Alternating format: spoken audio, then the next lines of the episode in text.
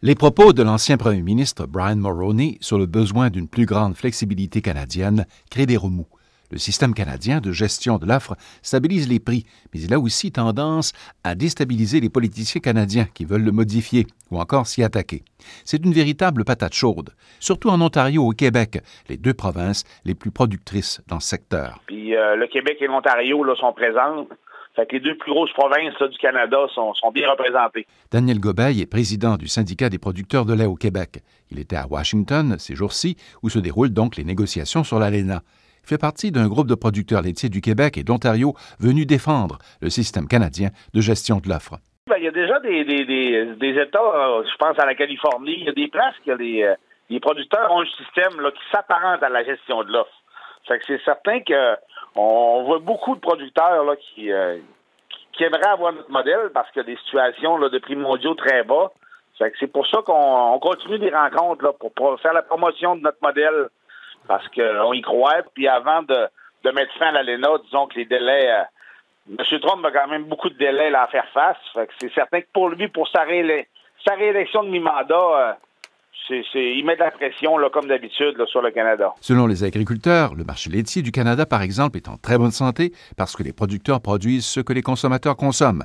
Il n'y a pas de surproduction, contrairement à ce qui se passe du côté des Américains. Que je sois à Matane ou que je sois à Montréal, c'est les mêmes coûts pour le transport du lait vers les usines. L'agricultrice Sylvie Lacoste de la ferme laitière Vibel de Matane au Québec affirme que la gestion de l'offre est non négociable. la gestion de l'offre fait en sorte qu'on est capable de tout vivre sur nos fermes parce qu'on a tous des prix égaux partout.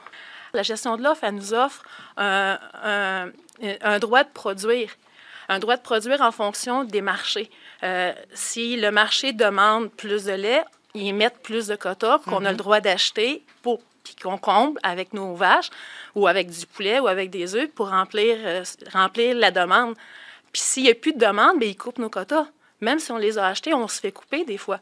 C'est à nous autres, à nous, producteurs, de gérer ça. Fait que c'est déjà compliqué, mais ça nous garantit quand même un droit de produire. Fait que moi, si je fais du lait le matin, je sais qu'il va être livré puis que je vais être payé. La gestion de l'offre au Québec, c'est aussi important que le secteur de l'automobile en Ontario. On parle de 116 000 emplois ici et dans toutes les régions du Québec.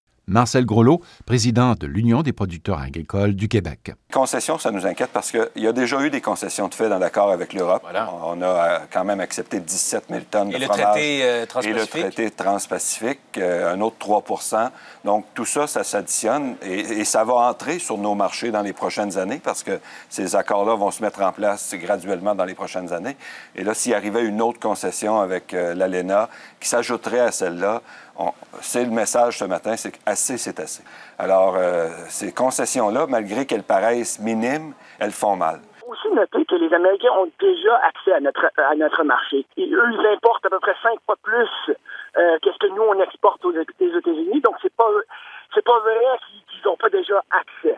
Donc, euh, c'est pour ça que nous, on a de la misère lorsque lorsque c'est dit qu'ils veulent avoir absolument le, accès à notre marché. Le vice-président du conseil d'administration de l'Union des cultivateurs franco-ontariens, Philippe Etter, croit qu'il est tout à fait possible de conclure un accord en gardant l'ensemble de la gestion de l'offre intacte.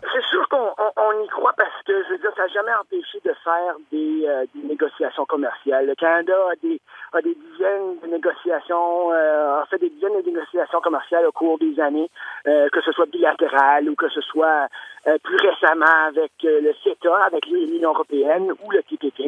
Et à chaque fois, ils ont maintenu, on a dû faire des concessions malheureusement, mais, mais reste qu'on a maintenu euh, la gestion de là. Donc, pour nous, c'est un non-sens que c'est impossible d'avoir un accord tout en tout en gardant l'ensemble de la gestion de l'offre intacte. Un reportage de Radio-Canada International.